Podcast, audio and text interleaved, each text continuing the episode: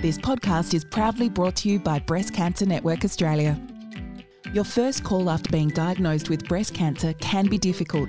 BCNA's helpline can help ease your mind with a confidential phone and email service to people who understand what you're going through. BCNA's experienced team will help with your questions and concerns and provide relevant resources and services. Make BCNA your first call on 1800 500 258 or email helpline at bcna.org.au. Welcome to Upfront About Breast Cancer What You Don't Know Until You Do Unlimited with Dr. Charlotte Tottman.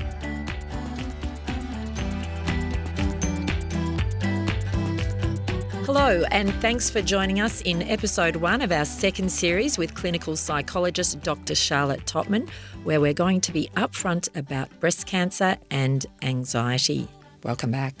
Good to be here. so, there's many different types of anxiety in a cancer context, from diagnosis shock to sexuality and intimacy to anxiety and perceptions of what others think. And who knew? Not all anxiety is bad. Charlotte, who specialises in cancer related distress, is going to tell us why. But before she does, a reminder that this episode of Upfront about breast cancer is an unscripted conversation, and the topics we're going to discuss are not intended to replace medical advice nor represent the full spectrum of experience or clinical options. So please exercise self care when listening, as the content may be triggering or upsetting for some. Dr. Charlotte, anxiety is broad. You're going to take us through a mixed dozen. I certainly am. When I was um, preparing for this episode and I started writing down all the different types of anxiety that I see in my clinical work. I'd never actually counted them before, and, and it was a little shocking to find that the number was 12. And, and truthfully, it, it could even be more than 12, but I know it's at least 12. And we can't talk about all of those today because, truthfully, we could, we could spend this whole series just doing all the different types of anxiety. Some of them we covered in the first series, so things like fear of recurrence, and we did do quite a lot on sexuality and intimacy. And we talked about scan anxiety and review anxiety. So we're not going to talk in detail about all of them, but we are about some of them for sure. So, anxiety, how does that differ from depression? Very loosely, anxiety is about the future, and similarly, very loosely, depression is about the past. So, depression is tending to ruminate, go over and over things that have happened, wishing it was different, whereas anxiety is commonly worry about things that haven't happened yet. And it might be things that that haven't happened you know not for 10 years or it might be things that haven't happened yet as in 5 minutes time. So it's just about the future. And of course when you think about a cancer diagnosis the first thing that most of us start to think about is what does this mean for my future, for the future of my family, for my own future in terms of um, health and well-being, and perhaps even quality and quantity of life. So it's a really normal, common response to a cancer diagnosis. And is it always in your mind? Can it be physical? The thing that separates anxiety from a lot of other psychological responses is a bunch of physiological symptoms. And again, I think we touched on these in the first series, but it definitely bears repeating because sometimes we confuse anxiety physiological symptoms with other things. So, for example, really common to feel a bit sick in the tummy, to feel that your heart rate goes up, maybe you get a bit hot and sweaty. You might even get like pins and needles around your mouth, and you might feel like it's hard to get your breath. There are a bunch of others, but essentially what it means is there are physiological symptoms, and most of us get some of those.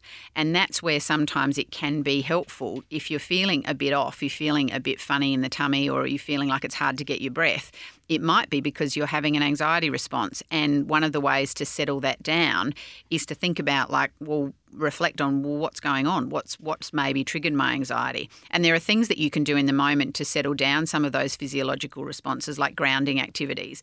But it is really helpful to actually think about, you know, why might I be feeling anxious and what can I do about that?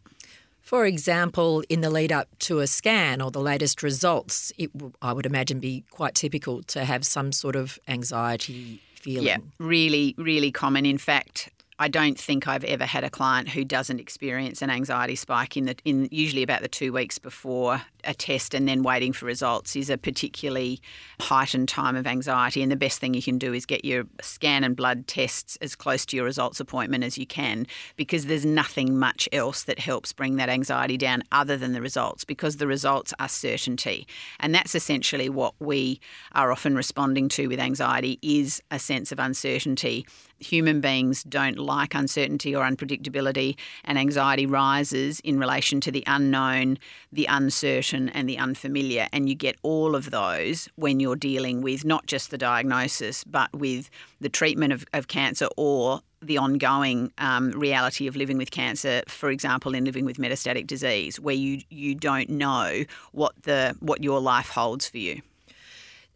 Could it be that some cancer treatments can cause physical symptoms that are similar to an anxiety response? Yes. I mean, for example, nausea is a really common um, side effect of, of many cancer treatments, particularly chemotherapy, and nausea um, is a very common physiological symptom of anxiety. And so sometimes it's hard to distinguish whether you're experiencing one or the other. And, you know, it's not uncommon at all for it to be both at the same time. And sometimes when we experience a physiological symptom of anxiety, if we misinterpret it, we might think that there's something else medically wrong. And that, of course, makes the anxiety only go higher. So I have a little diagram which I often send to people, which is like just a, a stick figure of a person, and around the stick figure, it's got all the different physiological symptoms listed. And sometimes I, I, give it to clients and they take a photograph and leave it in their phone because when they notice the physiological symptoms, it can be helpful to just reflect on them and even look at the little diagram and go, oh, yeah, okay, I do feel a bit lightheaded and dizzy, or I do feel like my heart rate is up and I feel nauseous. Ah, okay, it might be anxiety. It might not be something sinister medically going on. Now, if that stuff is happening a lot, then you do need to talk to your medical team about it because even even in the event that it is anxiety and not something medical, there are things that we can do about that. Is all anxiety bad? No.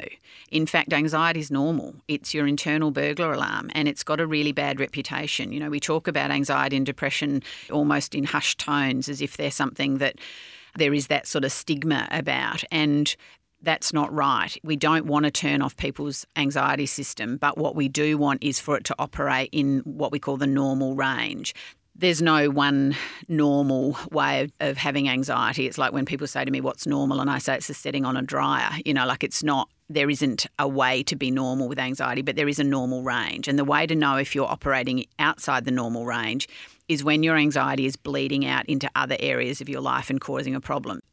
So if you've got a fear of spiders and the way that impacts you is that you find it difficult to be alone in a room with a spider.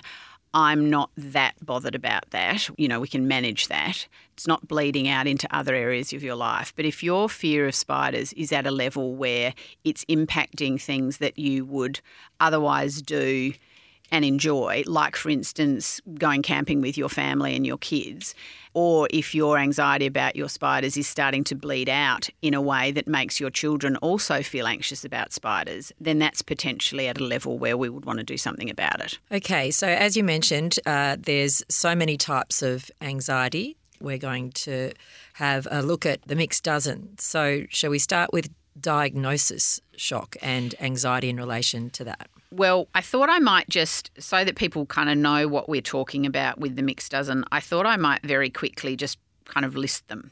That way people can understand, you know, what on earth are you talking about? Because who knew there could be so many different types of anxiety in relation to cancer? So, yeah. First is diagnosis shock, and we did a whole episode on that in the first series. And essentially, that's around the idea that you have a, a brain blast um, when you're when you're diagnosed, and it takes quite a while for that to settle down.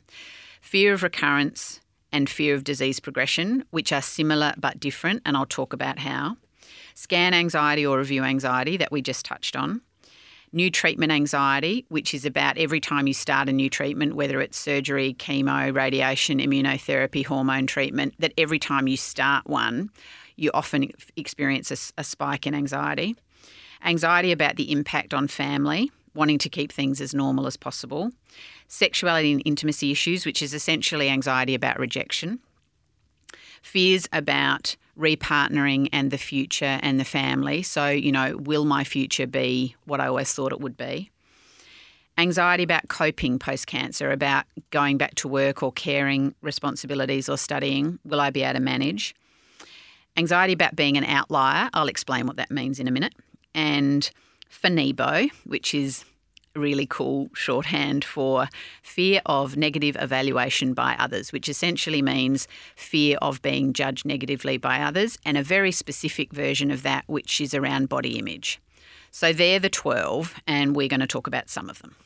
Let's do that then. So, diagnosis shock, as you said, we touched on this in, in series one, in episode one.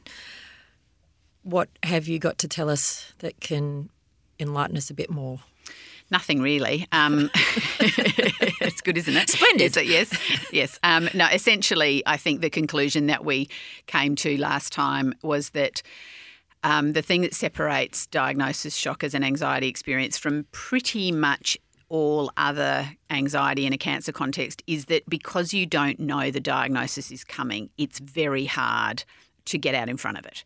With a lot of the other types of anxiety, there is the opportunity to kind of um, engage in strategies so that you can mitigate the risk and mi- mitigate the impact. But with diagnosis shock, it really is more about understanding what happened and making sense of it after the fact. So really, it's a bit of a rear view. It's a rear view, and yeah. it's that fight or fight flight. or flight. Yeah, exactly. And I think I think it can be helpful, particularly if you do then go on to deal with a metastatic disease situation where you kind of have more versions of a diagnosis um, experience. And if you can take away some learning away, and, and again, you, you, you can't see the the next part of your metastatic diagnosis before it happens, but I think you can kind of perhaps be not quite I say this and then I'm going to say no I'm going to completely I'm going to completely deny what I'm saying because this is one of the points that we do talk about a lot in the metastatic living with metastatic disease episode is that the learning doesn't really apply. If somebody pulls a gun on you, it doesn't time, make it easier. It the doesn't second make time. it easier the second time. It just doesn't. I think maybe your recovery is a little quicker, and we'll talk about that. So maybe you are able to recalibrate and get your get your equilibrium back perhaps a fraction faster with each repetition. But I don't think that there's much else that's that's able to be improved. So, as you were saying, with recurrence or progression. Yeah, I was thinking about this last night because I was trying to think of a really clear way to distinguish between fear of recurrence and fear of disease progression. So, fear of recurrence is typically experienced by people who are who have gone through an early breast cancer diagnosis and essentially for the rest of their lives, and, and this is me, um, essentially for the rest of their lives, there's a part of them that fears recurrence. And so that is an if the cancer comes back situation. The difference with fear of disease of progression is that this is typically experienced by people living with metastatic disease which means the cancer has already spread. They've already, in most cases, had a recurrence unless they were diagnosed as metastatic from the very beginning. But a lot of them have already had a recurrence. And so their experience in terms of the anxiety is not an if situation, it's a when and how.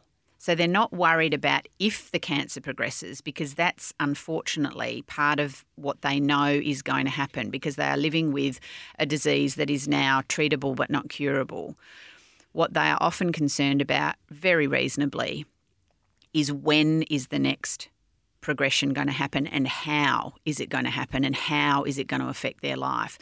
So I think it's really common with maybe with medical professionals and possibly even with mental health professionals to kind of bundle the two in together and go that, you know, disease progression and fear of recurrence are kind of the same. They're definitely in the same family but they're not the same thing because they have really different meanings. And I think it is important to make that distinction respectfully, particularly for the people who are living with metastatic disease.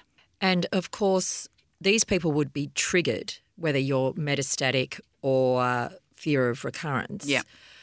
When we hear of a friend of a friend or a relative or someone like Olivia Newton John, who was living with metastatic for a very long time. Correct. And we knew that it was not curable, Yes. so that it was coming, but still, when she finally died, it would have been extremely upsetting and confronting for a lot of people. It was a huge trigger, and even now, you know, month, many months later, I, I still have clients referencing that as a trigger for their either their fear of recurrence or their fear of dis- disease progression because it affected people with both early breast cancer and metastatic disease, um, and it was a huge trigger. And I think when I've reflected on how big a trigger that was, and I know for myself, the morning that it happened, I woke up and we've got a TV in our bedroom, you know, much against all psychological advice.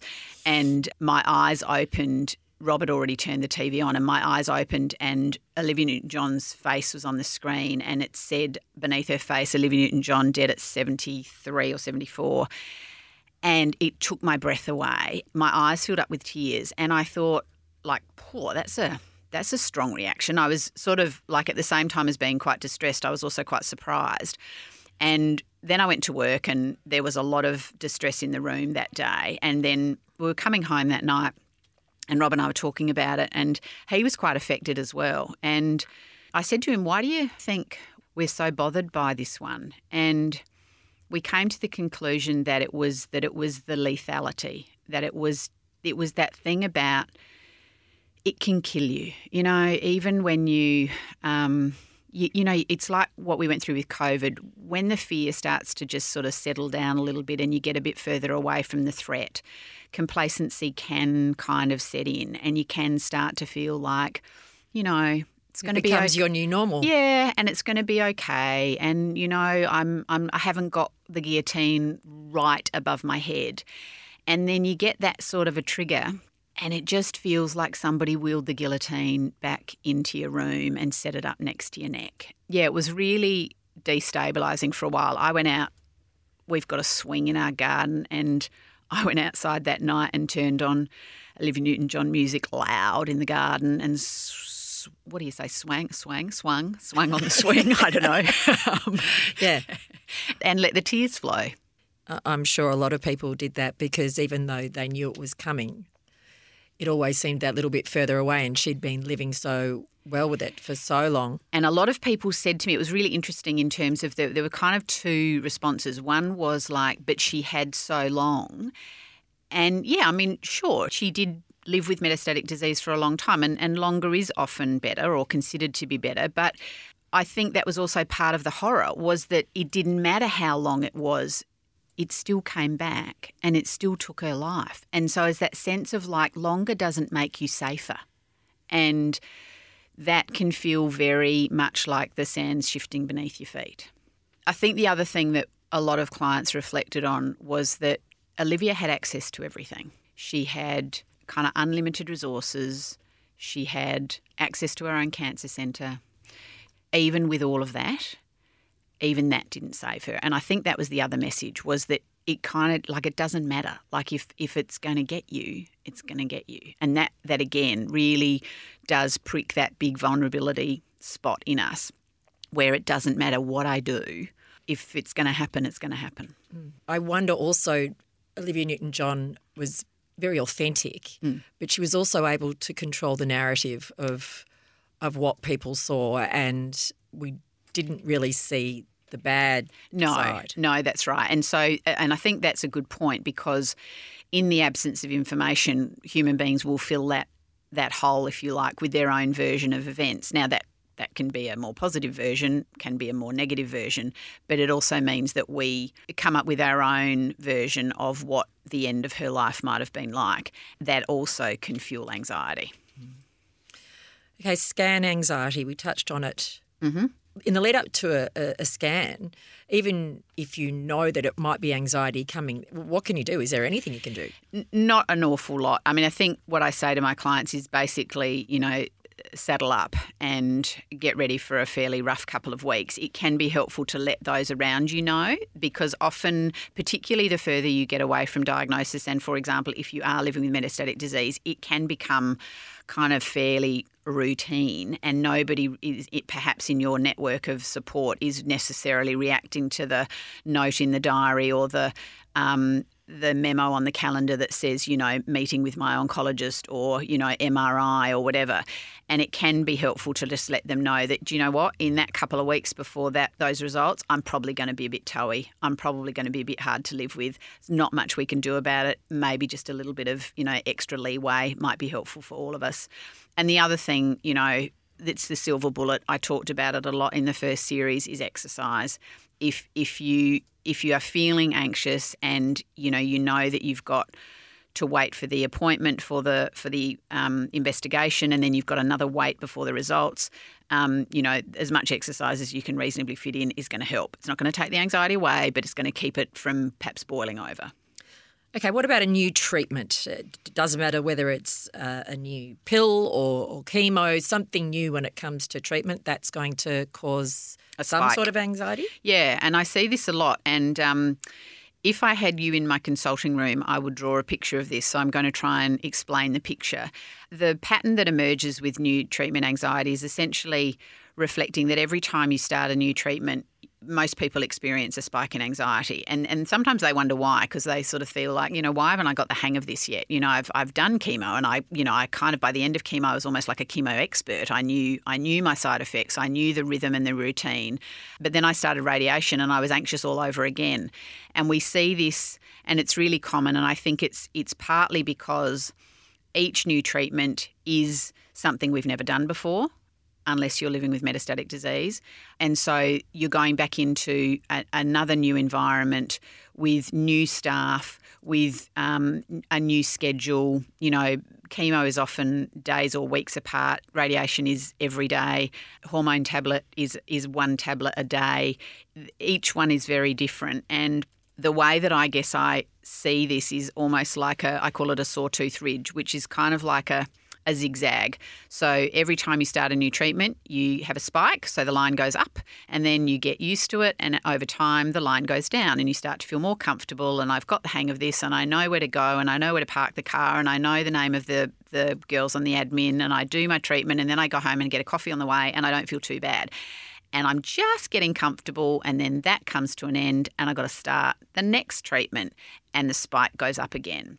And so, what I guess what it reflects is that we don't get the benefit really of much learning from each kind of treatment experience and it can feel very much like every time I'm going back to zero and and that again can feel like I'm not making progress even though arguably I am progressing through treatment. Again, you know, most of us experience a cancer diagnosis in our middle years, which means we've been around the block a few times. You know, we've perhaps had a few jobs, we've had a few relationships, we've had the opportunity for a lot of learning, and, and we get better at doing things with repetition mm, and I think perhaps on some level our brain goes, you know, God, I, sh- I should be getting the hang of this. And I still feel like I'm floundering. I still feel like I'm all at sea. The impact that your cancer diagnosis has on family must be big. Yeah, and this is where, particularly for mums, but even for people who are perhaps managing uh, the care of aging parents, they really feel often like women are so good at guilt and really very good at prioritising other people's needs they really feel often quite strongly that they want to keep things as normal as possible for everybody else and they and they feel quite anxious about the impact being worse on their children and aging parents in particular. Sometimes their husbands, but mostly their children and their aging parents. The difficulty that this then presents is that they can go to some extraordinary lengths to keep things as normal as possible while they're going through treatment and during post treatment adjustment. And that can place an extraordinary additional burden on them at a time when they are already feeling physically and psychologically really burdened. Again, it's one of those things that is often not really spoken about. You know, they're busy, women are often busy just trying to keep all those balls that are typically being juggled all in the air. You know, I want to still make sure that I pick up the kids from school or that everybody's got a decent lunchbox and nobody's having too much takeaway. Um, and I'm still visiting my parents, you know, every day or every second day. And the difficulty with this is that it, it can be setting yourself a very high bar which, if you aren't able to achieve and maintain, you then feel messages of failure and disappointment. And you can also find that the anxiety that you're feeling is actually worse because if you've built a belief that the only way that we can all cope is that we keep everything as normal as possible, then when you aren't able to keep it all as normal as, normal as possible, it can feel like your system is going to break. Now, what I've seen is, and this is not always the case, and I don't want to be Pollyanna or glib about it, but what I have seen is that children and aged parents and even husbands are often more resilient and flexible than perhaps we either give them credit for or imagine they possibly could be. And that for a period, it is completely okay for things to go from, let's just say, a you know distinction level where everybody's having a really very comfortable life and all their needs are met all the time, to just a pass. And if that has to go on for six months or 12 months or possibly longer, it's it's going to be okay. It sure it's not going to feel comfortable, and there may even from time to time be some raised eyebrows or some whining. But I think everyone getting comfortable with the fact that this is a really big thing, and responding authentically to it being a really big thing is actually much better than pretending that it isn't. So anybody listening to this is saying you're you're right, you're absolutely mm. right, but actually doing, doing that, it. handing it over. So, so when someone is diagnosed, whether or a recurrence or or something that requires a, a change in life. Mm. Quite often, there's usually a lot of offers of help, mm. so that that's not the problem. Mm-mm but still being able to let go of yep. of those reins. What do you suggest? Is it compromise? I mean, you won't find many uh, mothers lying in bed or just going over to you. No, and it is often the case that unless they are talking to someone, perhaps like a therapist, that this stuff doesn't necessarily get challenged and that it, it kind of does keep going, a bit like the boiling frog, where you're the frog in the water that just gets hotter and hotter until one day you're actually cooked and you didn't really understand that that was what was coming so what I mean by that is that it gets to a point where you know things are breaking and and the burden becomes simply too much to to carry. And then people have rather than what I would call a controlled explosion they have an uncontrolled explosion. And that's that's never good. So for people listening, if you're feeling the pinch or if you're feeling like, you know, gosh, it's taking so much more out of me than it did before diagnosis to keep all these balls in the air, then that is worthy of pause and that is worthy of reflection and thinking, all right, well, maybe it's about identifying perhaps what's desirable from what's essential. And, and with kids, and possibly even with aging parents, particularly parents who are really struggling to live independently, my bottom line, and it's a pretty low bottom line, but my bottom line with this stuff is risk and safety. So if you need to be present involved, responsible. It is around making sure that those people that you care for, that their risk and safety is not compromised. But there's a lot of stuff that is well beyond risk and safety that falls into what I'd call the desirable camp. And that is very much around those sorts of things like having all of their needs met all of the time, having all of their social and extracurricular activities, you know, just as they were pre diagnosis and treatment.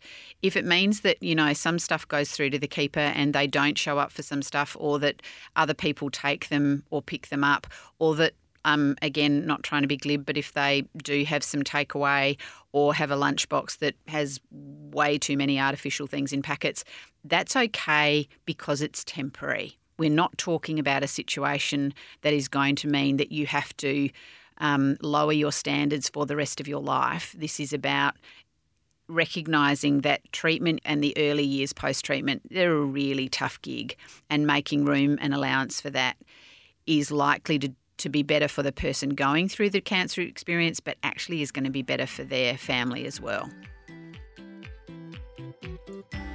BCNA's online network is a friendly space where people affected by breast cancer connect and share their experiences in a safe online community of support and understanding.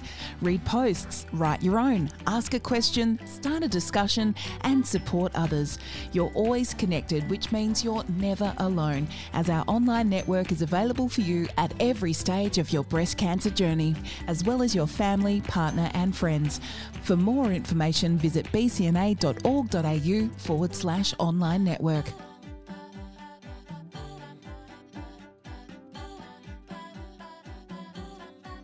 Okay, so anxiety and sexuality. It's a really big topic, and uh, we covered it quite a bit in Series 1, Episode 8. And Charlotte, you were very honest and giving in your sharing of information. Yes, for those who might not have listened to series one or to that episode, just for context, I had a double mastectomy and that obviously changed my body, and that then led to some adjustments in my sexuality and intimacy relationship with myself and my husband. And we do get into it in a fairly real way, I suppose. There's probably a few people going eek, but you know we go there, so let's go there about the the sexual anxiety because it's it's real for a lot of people. It is, and and a lot of this is around. I guess there's probably two parts to it. There's anxiety around the physical act itself in terms of will it work and will it hurt, and we did again talk a, a lot about that in series one. I think it was maybe episode eight. And that's where I actually do recommend some strategies and explain why things might hurt and not feel like they work the way that they used to. The other one is about feeling the fear of rejection. And this is really common and it does particularly relate to the experience of, of perhaps feeling like your body uh, may look different, and that might be about scars, it might be about the loss of breast tissue, it might be about weight changes and hair changes, about all sorts of appearance type things, and about the fear that you are no longer desirable um, as a woman or a man and it's palpable. And it is also one of those things that it brings out one of the very common anxiety responses. The two common anxiety responses behaviourally are avoidance, which is staying away from things that make us feel uncomfortable, and reassurance seeking, which is where we try and seek from others reassurance that everything will be okay or that everything is okay. And and sexuality and intimacy probably does both. We we don't have sex, we don't get intimate because we don't want to risk the rejection or the pain or the fear that it won't work. But the other thing, and this did happen to me, is that we can then overdo the reassurance seeking. Can you give us an example? Because I think there's going to be a few aha moments here. Yeah. I mean, reassurance seeking is one of those things that when I describe it or, or explain it to someone in therapy, you can see a little penny dropping moment and then they'll go home and in the in the weeks between that session and the next, they kind of have a lot of moments where they realise, oh goodness, this is that thing Charlotte was talking about. And almost always they come back the next session and go, you know that reassurance seeking thing you were talking about? And I say, yeah. And they say, oh my God, I do so much of it and I had no idea.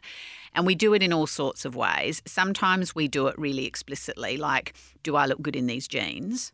That's reassurance seeking. Sometimes we do it in ways that we set up a test. So we'll set up a test in our relationship with someone to get to see whether they still love me. So if I say to my partner, "You really like need to change your deodorant because you don't do not smell good," and this stuff happens, that's not really because I care about how they smell necessarily. It can be because it's my version of kind of having a little go at them to see how they respond. And if they respond in a really kind of like, you know, positive, perhaps humorous way, then I feel safe and secure in that relationship. But if I do that almost to provoke, I mean, some people will feel it like to provoke a fight, but it's a test, and that's reassurance seeking. Poking the bear. Poking the bear to see whether the bear bites you and if they don't then it's a sign that everything is good and if it if they do bite you it's perhaps a sign of like you know you were testing to see whether things were as, as, as you thought. But the way that it manifests, or does manifest sometimes in um, around sexuality and intimacy, and it did for me, was that I started to ask Rob, or no, I didn't. I started to say to Rob, "You couldn't possibly find this sexually appealing anymore. You can possibly find my chest in any way desirable whatsoever. And I would make it as a statement, but it wasn't a statement. It was a statement with me watching him. And I was watching and I was listening for a response. And I did it over and over and over again. And I knew what I was doing and I did it anyway. And after a while, I got really sick of hearing it because he would do what Rob would do, which was say, "Darling, I love your broken body. I, you know, I, I always will." And he would say it better than that. He would say, "I love your body. I love your broken body," and that worked really well. But I still kept doing the reassurance seeking. So the problem with reassurance seeking is that it's a bit like a drug. The more that you have it, the more that you feel you need it. And what tends to happen is that the interval between seeking reassurance gets shorter and shorter. And so, in a medical context, it can be like getting a scan and being comfortable with getting a scan once a year, but then feeling like you need a scan once every six months and then once every three months. Um, in a relationship context, it can be like I was doing with Rob, asking for reassurance that I was still desirable and needing to do that, you know, not just once a week, but once a day. And that, of course, makes the anxiety get worse, not better. And I think for anybody, when someone says, Do I look good in this? Mm-hmm. Just about everybody knows they're not actually really asking you for the truth. No, like, that's you, right. You're saying yeah, it, yeah. and they're not going to say actually it'd look better if you. That's right. You, didn't, you think you're asking for the truth, yeah. but you're not really. So everybody knows that. Yeah. So there is that that role playing because no one in their right mind is going to turn around and, and give you the utter truth. So if we're all a bit on in on, On the that game, that's right, yes. What's the solution here? Well, what I did and what I reflect on occasion to clients is that I decided to trust him. I made a decision. And it was a bit weird because it felt incredibly um, like it lifted a burden off my shoulders. And it does sound odd. And I completely get that some people would go, oh, come on, you can't just make a decision to, to trust him. But I just did. I don't know whether it was because I'd asked him enough times. Like I must have asked him a hundred times. But I did just go, do you know what? I mean, he's my guy. I trust him with my life. I trust him with my money. You know, I trust him with anything. So why wouldn't I trust him with this? So you still asked the question, but decided to trust him. You didn't stop asking the question. Yeah, then I stopped asking the question. Okay. And from that moment, and that was probably sometime between the last time we recorded and now, so sometime in the last 15 months. Do you know what? I think it might have been quite close to when we recorded last time because I worked through a fair bit of stuff in the first session, of first series. But yeah, no, I, I, I decided to trust him and I have never asked since then. And I, I believe him enough. I don't know that I need to believe him any more than, than where I'm at. For argument's sake, if you don't have a partner, mm. but that's what you're thinking in your mm. head, so mm-hmm. you're talking to Yep, yourself. yep. Is it about having that conversation with with yourself, as well? It, it really is, and and it really is about because that's ultimately what this is all about. It's it's not really about whether Rob finds me desirable enough. If if if I find if I can believe that my body is still desirable as a woman. I can do a jiggle in my undies. You know, I can go, I'm ready for a bit of, you know, va va voom. Any amount of somebody else telling me that isn't really going to do any of that. So, yes, it is about having the conversation with yourself. And if you can get there, getting to a place where you can go it's it is acceptance and it is like it's a bit like I think what a lot of women have to confront with natural aging. You know, even if you've never been through a cancer experience, there's a whole bunch of stuff that happens to all of us, women, men, everybody, as you get older, and none of it's very glamorous. no, it all and- jiggles. It all jiggles and it all goes south. And so I think it, it, in some respects, you know, it's kind of an accelerated version of, of some of that stuff. And, and it is really helpful. And I've seen people like Jamie Lee Curtis on Instagram talking about this stuff recently, where it's kind of like, look, you can spend a whole lot of time wishing it were otherwise and doubting that you are, you know, worthy of desire. Or you can go, do you know what? I can rock a scar. I'm all right in my undies. Yeah. Yeah. Little bit confronting Hmm. and a, a definite um, anxiety response for those who want to repartner. Yes. and this really applies, I think, more commonly, certainly not only, but more commonly to women who are diagnosed at a younger age, um, women who may not have had a partner or, or who may be, may perhaps have just been in the kind of the dating scene, as it were, and feel very worried about what the diagnosis and potential long term, you know, health implications might mean for partnering and having a family and a future together, perhaps in the way that they'd always imagined. Um, and some of that's around what we were talking about before about things like desire and, um, you know, fulfilling the kind of stereotypical form of a female. But some of it's also about the idea that people can feel like they have less to offer. They can feel like they're damaged goods and that if people know about their cancer, that it might affect their assessment of that person as a mate, as a person to spend their life with. And I wish I could say that we lived in a world where none of that happened. But I mean, the reality is that it does. It doesn't happen all the time, and I'm not even sure that it happens in the majority of cases. But I mean, I couldn't sit here and say that it doesn't ever happen. There are some partners, potential partners, male, female, non binary, um, who would find the changes in someone's body um, or the risk that they have to live with for the rest of their life, something that they just might feel they're not able to take on. And that doesn't make them a bad person. That just means that that's not something that they feel they can do. And to be perfectly honest, if they feel they can't do it, they probably shouldn't. Um, but it does then you know, play into the anxiety of, of particularly of a young woman who might feel like, well, what does that mean for me? And is there anything I can do about it? And I, I think what I always come back to is that there very well may be a person or perhaps even more than one person for you out there. But if they aren't up for the challenge, they aren't able to cope with the changes to a person's body or the changes to a person's medical risk profile, then they're not your person. It might also be not just what has happened. It it could be the risk of what might happen exactly, in the future too. Exactly, and that's that sense of like you know, do do I want to? I mean, I guess in some respects, you know, maybe it's a little bit like partnering with someone who might already have children. You know, it might be that sense of like, do I want to take that on? Do I want to be a carer for someone? You know, what if the cancer comes back and I'm suddenly looking at a life of metastatic disease? Do I want to be um, you know, signing up for that. And and it's different if you are in a relationship, a mature relationship or a marriage where, you know, you've made the big, you know, for better or for worse, sickness and in health kind of vow and, and you're in it up to your eyeballs with mortgages and kids and all of that. I mean, it's not easy, but I think that commitment's already been made. But to take on the commitment at the front end when it's kind of de- if it is declared, and it usually is at the beginning. I mean, it, it, it isn't necessarily a small thing, and I think. Um, again, I come back to if if it's not something that another person feels that they're up for, then they're not your person.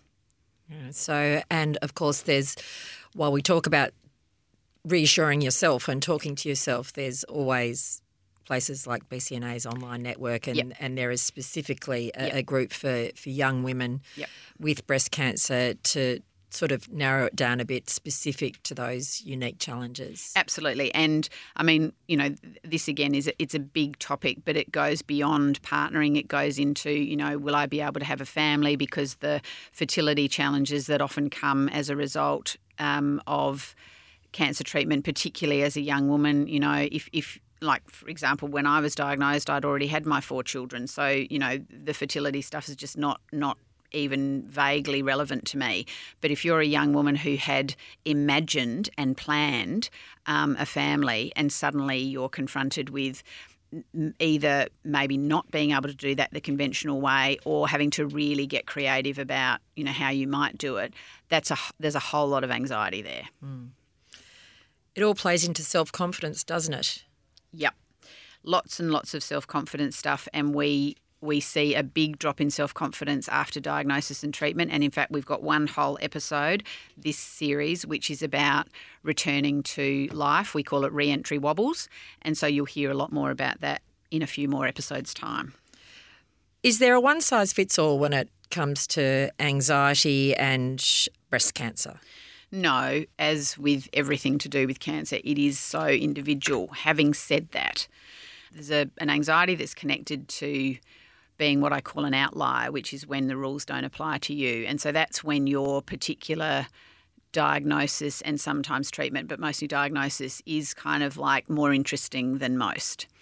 One thing that we often say is you don't want to be interesting to your oncologist. You want to be garden variety. You want to be, you know, middle of the road. And not everybody is. And when you are not middle of the road, that can present additional anxiety challenges because there can be a sense of, well, if that very unusual thing happened to me, and it, it is often around being very young on diagnosis, because you don't fit the the kind of the profile of the middle aged, you know, mm. woman who's already had kids. If you're 30 and you're diagnosed with cancer, that's a that is being an outlier. And if you're a man, you know, you are definitely not the middle of the road. Sometimes the other way that people are an outlier is if their their diagnosis, the particular characteristics of their tumour, of their pathology in their tumour is is kind of unusual or different. It can leave us feeling more isolated and more anxious because we feel like the rules don't apply to us. So anything that my medical team or the research, the literature, the database around cancer is telling us kind of doesn't apply to me the way that it does to the majority of people.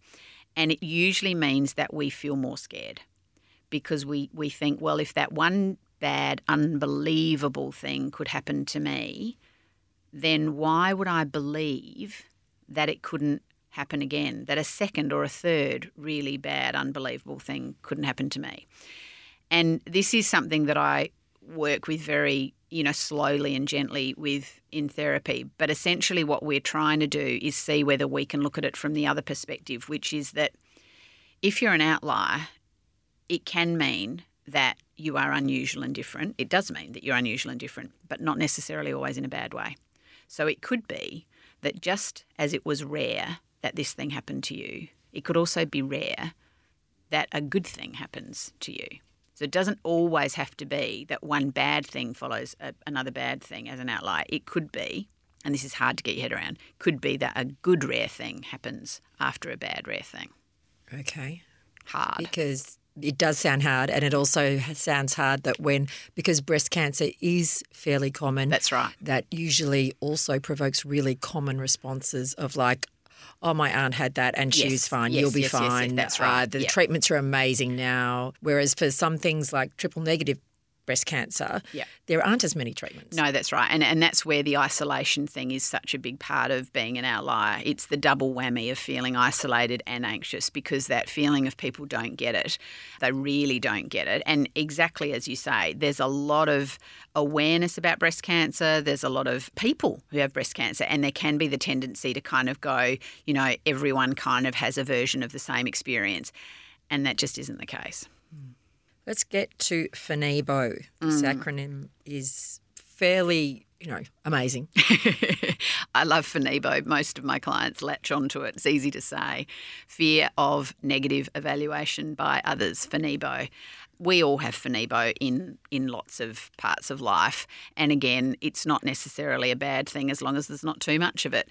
And it's very easy to say, oh, we shouldn't worry about what other people think of us, but most of us do. I often quote Brene Brown when I'm talking about FNEBO, which is essentially when you distill it down, where Brene says, try and identify the people in your life whose opinion really does matter. And it should be a small number. And I've done that exercise, and my number is three plus or minus four. So the three people whose opinion really matters to me um, my husband, my sister, and my best friend. And then the plus or minus four is my children. Sometimes I care what they think, and sometimes I don't.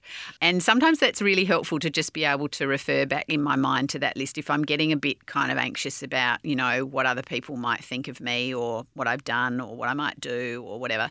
Um, and then to just think, do you know what? Probably doesn't really matter. FNEBO can manifest in a cancer experience in all sorts of ways. And one of the ways that we'll talk about in the next episode is in relation to your medical team. And it can be particularly tricky if you're part of the LGBTQI community where your lifestyle choices and who you are as a person may not sit so comfortably with everyone around you. And, and, and that may be because you're suddenly in a medical context, whereas, you know, you're not used to brushing shoulders with those people all the time.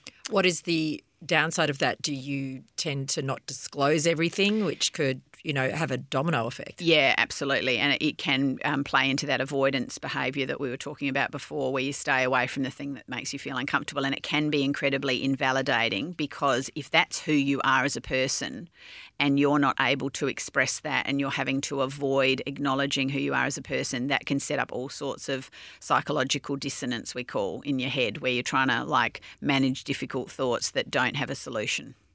Okay, so is it is it okay? Is it enough to be aware of it? The awareness is really important. Understanding that most of us have a level of FNEBO and that exercise around working out whose opinion really does matter. Now, there are circumstances, and again, we'll talk about the medical one in the next episode. But if your boss has a poor opinion of you, that actually potentially can really matter. If your bank manager has a poor opinion of you. That can really matter. So it's naive to think that, you know, we should be not bothered by what other people think of us. But again, it's about how much we let that impact the general functioning of our lives. And finally, body image, anxiety about body image. We've sort of covered that a little bit. Yeah, we did a whole yeah, and we did a whole episode. episode four in series one was all about body image. If you like, it's a very specific anxiety, and um, it is a very specific form of FNEBO. So, very specific form of fear of negative evaluation by others of my body. You know, am am I going to be considered still to be a woman, still to be female? Am I going to still be considered to be desirable? We talked about that. Am I broken? Am I damaged? Am I a freak? Those sorts of thoughts are really common. So we're looking for that Goldilocks anxiety. Not too much, not, not too, little. little, just the right amount just the, the amount to keep you safe. And that's the thing about anxiety. It's your internal burglar alarm. It's there to keep you safe. We don't want to disable it because what happens if you turn off the burglar alarm? The burglars get in, or the burglars can get in. We don't want that. No. Wow. It's so broad, anxiety, isn't it? And mm-hmm. you've touched on just a few. Mm-hmm.